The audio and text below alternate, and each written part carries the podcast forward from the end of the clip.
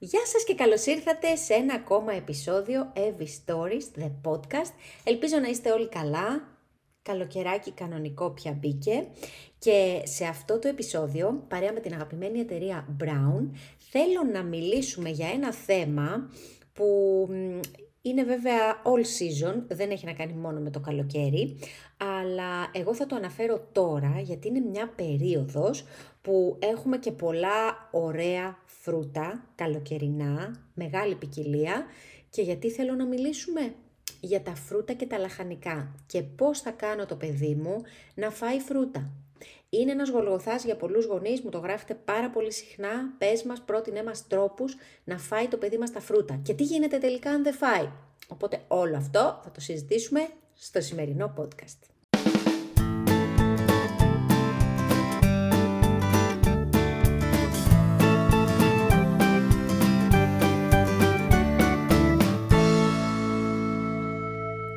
Πόσες φορές έχετε προσπαθήσει να δώσετε φρούτα στο παιδί σας χωρίς ιδιαίτερη επιτυχία; Και τι φταίει τώρα; Φταίει ότι το παιδί είναι ιδιότροπο και δεν τρώει τίποτα; Φταίει ότι εμείς πολλές φορές ως γονείς δεν έχουμε την απαιτούμενη υπομονή; Φταίνε και τα δύο; Υπάρχει περίπτωση να πιέζουμε το παιδί μας να φάει φρούτα ενώ εμείς τελικά δεν τα έχουμε εντάξει στην καθημερινότητά μας; Τι από όλα αυτά μπορεί να συμβαίνει; Σε κάθε περίπτωση η αλήθεια είναι ότι το να μάθει, να εκπαιδεύσουμε ένα παιδί, ε, όχι μόνο για το φαγητό και ούτε μόνο για τα φρούτα, αλλά πόσο μάλλον για την σωστή διατροφή, θέλει τρόπο και μερικές φορές θέλει και κόπο.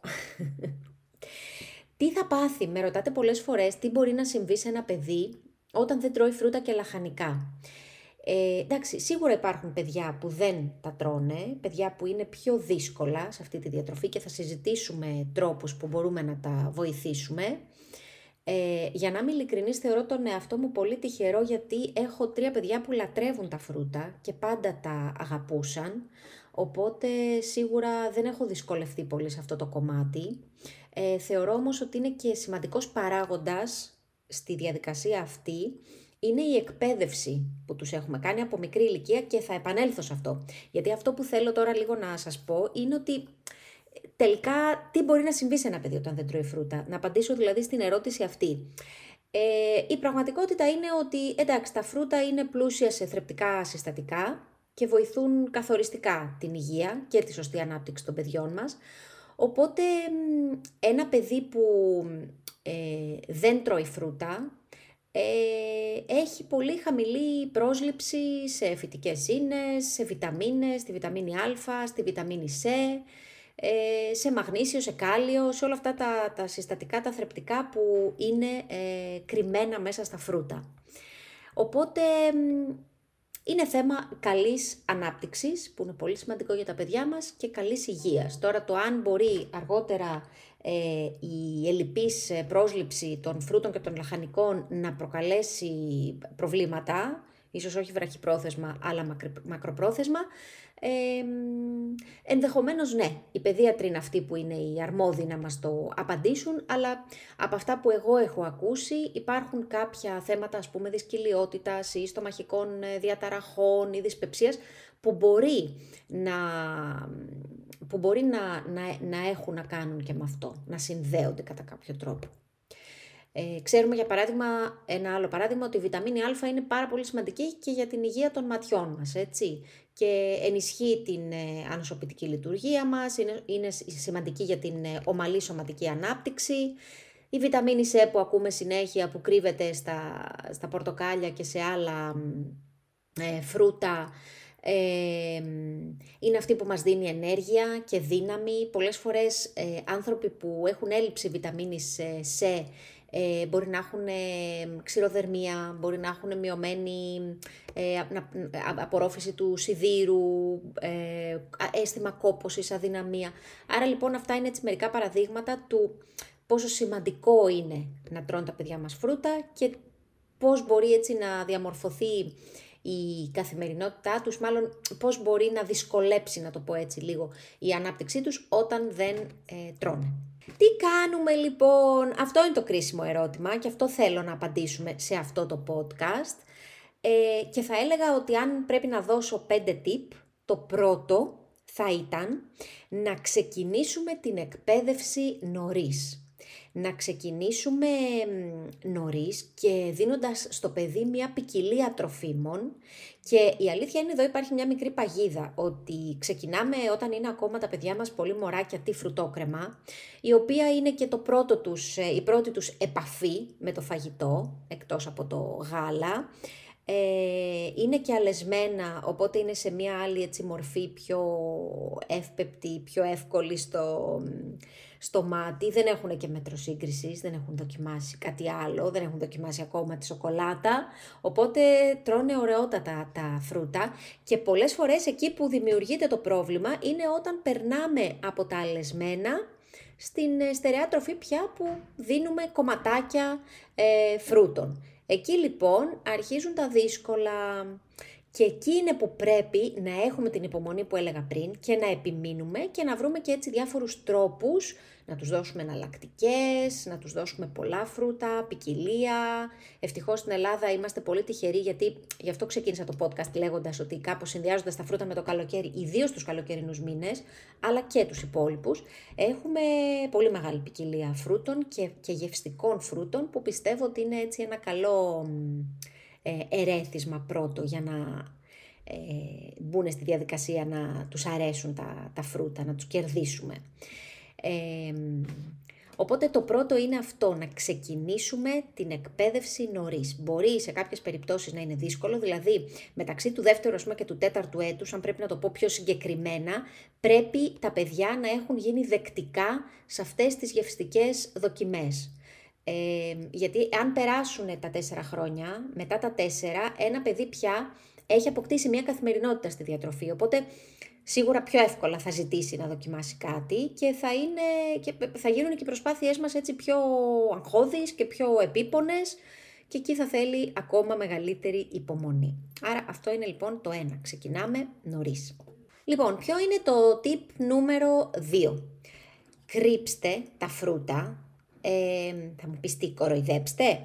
Η ειλικρίνεια πάνω απ' όλα. Αλλά σε αυτή την περίπτωση της διατροφής, η αλήθεια είναι ότι αν κάνουμε και μερικά κολπάκια να τα ξεγελάσουμε και να καταφέρουν να εξοικειωθούν με τις γεύσεις, κακό δεν είναι.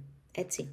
Άρα λοιπόν, ε, ένας καταπληκτικός τρόπος να, αφού δοκιμάσουν κάποια φρούτα, αν δούμε ότι δεν ε, δεν έχουν πιστεί τέλος πάντων, ένας καταπληκτικός τρόπος, εύκολος και πολύ νόστιμος και ε, είναι τα smoothies. Με τα smoothies λοιπόν μπορούμε να δώσουμε στα παιδιά μια σημαντική ποσότητα φρούτων και λαχανικών, χωρίς να τα κυνηγάμε γύρω-γύρω με το πιατάκι και το πυρούνι, ως κλασικές ελληνίδες μάνες, είναι πανεύκολο να τα φτιάξουμε, καθαρίζουμε, πλένουμε τα φρούτα που έχουμε επιλέξει. Μπορούμε να κάνουμε και πάρα πολύ ωραίους συνδυασμούς ε, φρούτων. Τα βάζουμε εννοείται στο Multi Quick της ε, Brown, το σύμμαχο στην κουζίνα, που εκτός από ραβδομπλέντερ ε, είναι ένα πολυμηχάνημα που κάνει τα πάντα. Πολλές φορές έχουμε συζητήσει για το Multi Quick και όλα αυτά που μπορούμε να φτιάξουμε. Σήμερα λοιπόν θα μιλήσουμε για τα smoothies. Αν με ακολουθείτε στο Instagram σίγουρα θα έχετε δει άπειρες φορές να φτιάχνω smoothies για όλη την οικογένεια. Πια και τα παιδιά μου φτιάχνουν μόνα τους τα smoothies τους, κάνουν τις δικές τους επιλογές, οπότε είναι πραγματικά τρόπος ζωής και με το MultiQuick και με τις δυνατότητες που προσφέρει είναι και πάρα πολύ γρήγορο και πάρα πολύ εύκολο. Άρα λοιπόν βάζουμε ό,τι φρούτα θέλουμε στο MultiQuick. Ε, εκεί μπορούμε να προσθέσουμε, εκτός από τα φρούτα της επιλογής μας, μπορούμε να βάλουμε γάλα, μπορούμε να βάλουμε γάλα μυγδάλου, μπορούμε να βάλουμε, να έχουμε στύψει πρώτα και πορτοκαλάδα, ας πούμε, και να βάλουμε τα φρούτα συν ε, έτσι ένα φυσικό χυμό. Ε, είναι σημαντικό γιατί με τα smoothies τα φρούτα ουσιαστικά διατηρούν τις φυτικές ίνες τους, διατηρούν τα... και εγώ προσωπικά τα βάζω και με την ε, φλούδα για να διατηρούν και τις φυτικές ίνες, διατηρούν λοιπόν και τις βιταμίνες και τα θρεπτικά συστατικά του φυσικού προϊόντος, του φρούτου.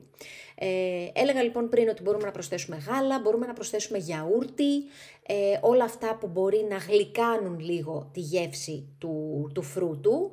Ε, και φυσικά υπάρχουν πάρα πολλά πράγματα θρεπτικά που μπορούμε να βάλουμε μέσα για να έχουμε έτσι ένα ε, booster ε, είτε για το πρωινό μας. Εγώ πάρα πολύ συχνά, τώρα μιλάω για λίγο μεγαλύτερα παιδιά, τα φτιάχνω πριν την προπόνηση, άλλα smoothies μπορεί να φτιάξω ε, αποκατάστασης μετά την προπόνηση των παιδιών. Άρα λοιπόν βάλτε ξηρούς καρπούς, βάλτε μέλι, ό,τι άλλο θέλετε, φτιάξτε νέες συνταγές, υπάρχουν πεντανόστιμες και πολύ υγιεινές συνταγές smoothies, που εκεί τώρα τι γίνεται, είναι πολύ πιο εύκολο για τα παιδιά, με ένα καλαμάκι μέσα σε τρία λεπτά, να αγαπήσουν τα φρούτα και ουσιαστικά να καλύπτουν, να καλύψουν τις καθημερινές τους ε, ανάγκες σε φρούτα και λαχανικά και να τα εντάξουν στην καθημερινότητά τους.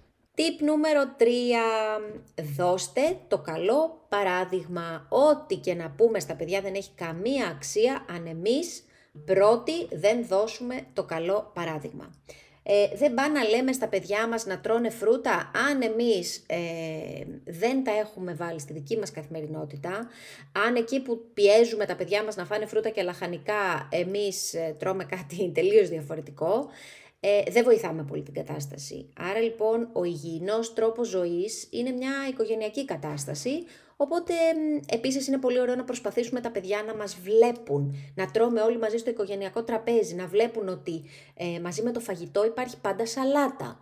Τους δίνεται η δυνατότητα κατευθείαν να φάνε σαλάτα, την οποία την προτιμούμε και εμείς. Ε, καθημερινές λοιπόν σαλάτες να συνοδεύουν τα γεύματά τους, φρούτα ε, είτε για το πρωινό, τα φρούτα πούμε, μπορούμε να τα εντάξουμε, παραδείγματος χάρη και μέσα στα δημητριακά το πρωί, μπορούμε, εγώ βάζω μπανάνες μέσα ή μπορείς να βάλεις ξινόμηλο με μέλι που πάει πολύ ωραία. Άρα λοιπόν είναι σημαντικό για να μάθουν να τρώνε στην πράξη σωστά, να είμαστε εμείς αυτοί που θα τους δώσουμε το καλό παράδειγμα. Tip νούμερο 4, αυτό είναι κυρίως για τα μικρά παιδάκια, όταν ξεκινάει λίγο αυτή η διαδικασία της εκπαίδευσης. Ε, πολλοί λένε πρώτα τρώμε με τα μάτια και μετά με το στόμα. Λοιπόν, αυτό έχει μια αλήθεια. Τι σημαίνει ότι η εμφάνιση ενός πιάτου παίζει τεράστιο ρόλο στην, στην αντιμετώπιση που θα συναντήσει. Δηλαδή στο πώς ένας άνθρωπος θα ε, θα δημιουργήσει μια πρώτη εντύπωση για ένα φαγητό. Άρα λοιπόν ένα πολύ ωραίο παιδικό πιάτο ε, με φρούτα και λαχανικά σε ωραία σχήματα, με πολύ ωραία ζωντανά χρώματα. Εκεί μπορείτε να παίξετε πολύ ωραία και εκτός από τα φρούτα και με τις χρωματιστές πιπεριές που φτιάχνουν έτσι ένα πολύ ωραίο χρωματικό τοπίο. Ε, δίνουν τις, ε, υπάρχουν πολλές δυνατότητες έτσι, για το στήσιμο όπως λέμε ενός πιάτου. Αυτό θα κάνει την κατανάλωσή του πιο ευχάριστη. Θα την κάνει τη διαδικασία και την εμπειρία πιο διασκεδαστική. Ε, μπορείτε να φτιάξετε και συγκεκριμένα, δηλαδή ας πούμε τα ντοματίνια, ξέρω προσφέρονται για μάτια το ένα καρότο μπορεί να, να, να λειτουργήσει, ξέρω εγώ, σαν ε, το στόμα. Ε, ψάξτε τέτοιους τρόπους, είτε είναι λαχανικά είτε είναι ε, φρούτα, να κάνετε το φαγητό λίγο πιο φαν στα μάτια, έτσι ώστε να καταναλωθεί πιο γρήγορα.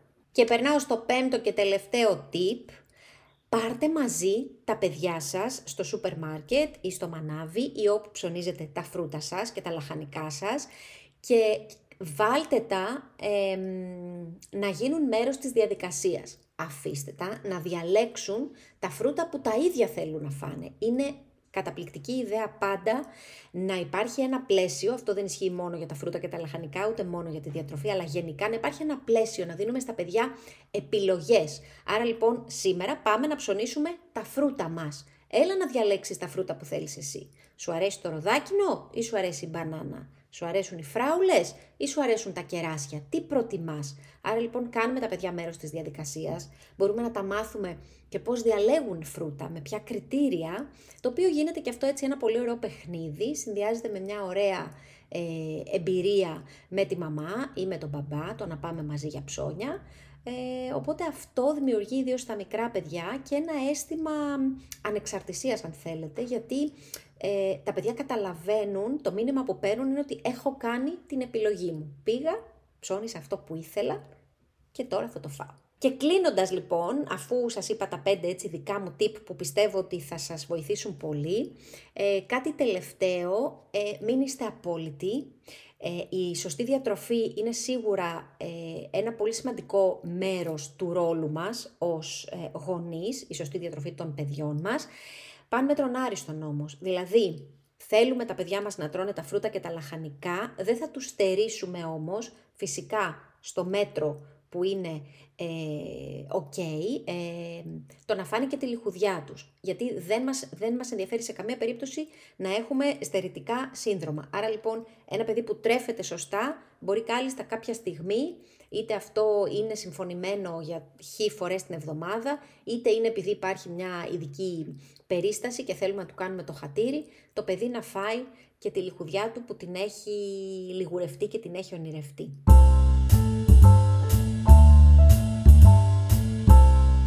Αυτά ήταν λοιπόν τα δικά μου tip. Να ευχαριστήσω φυσικά την Brown που είναι μαζί μου σε αυτά τα podcast και να σας πω για μία φορά ακόμα ότι το Multi Quick είναι ο σύμμαχός μου στην κουζίνα και μπορείτε να φτιάξετε καταπληκτικά smoothies με το Multi Quick. Τα λέμε στο επόμενο επεισόδιο. Να είστε όλοι καλά. Σας χαιρετώ και σας φιλώ.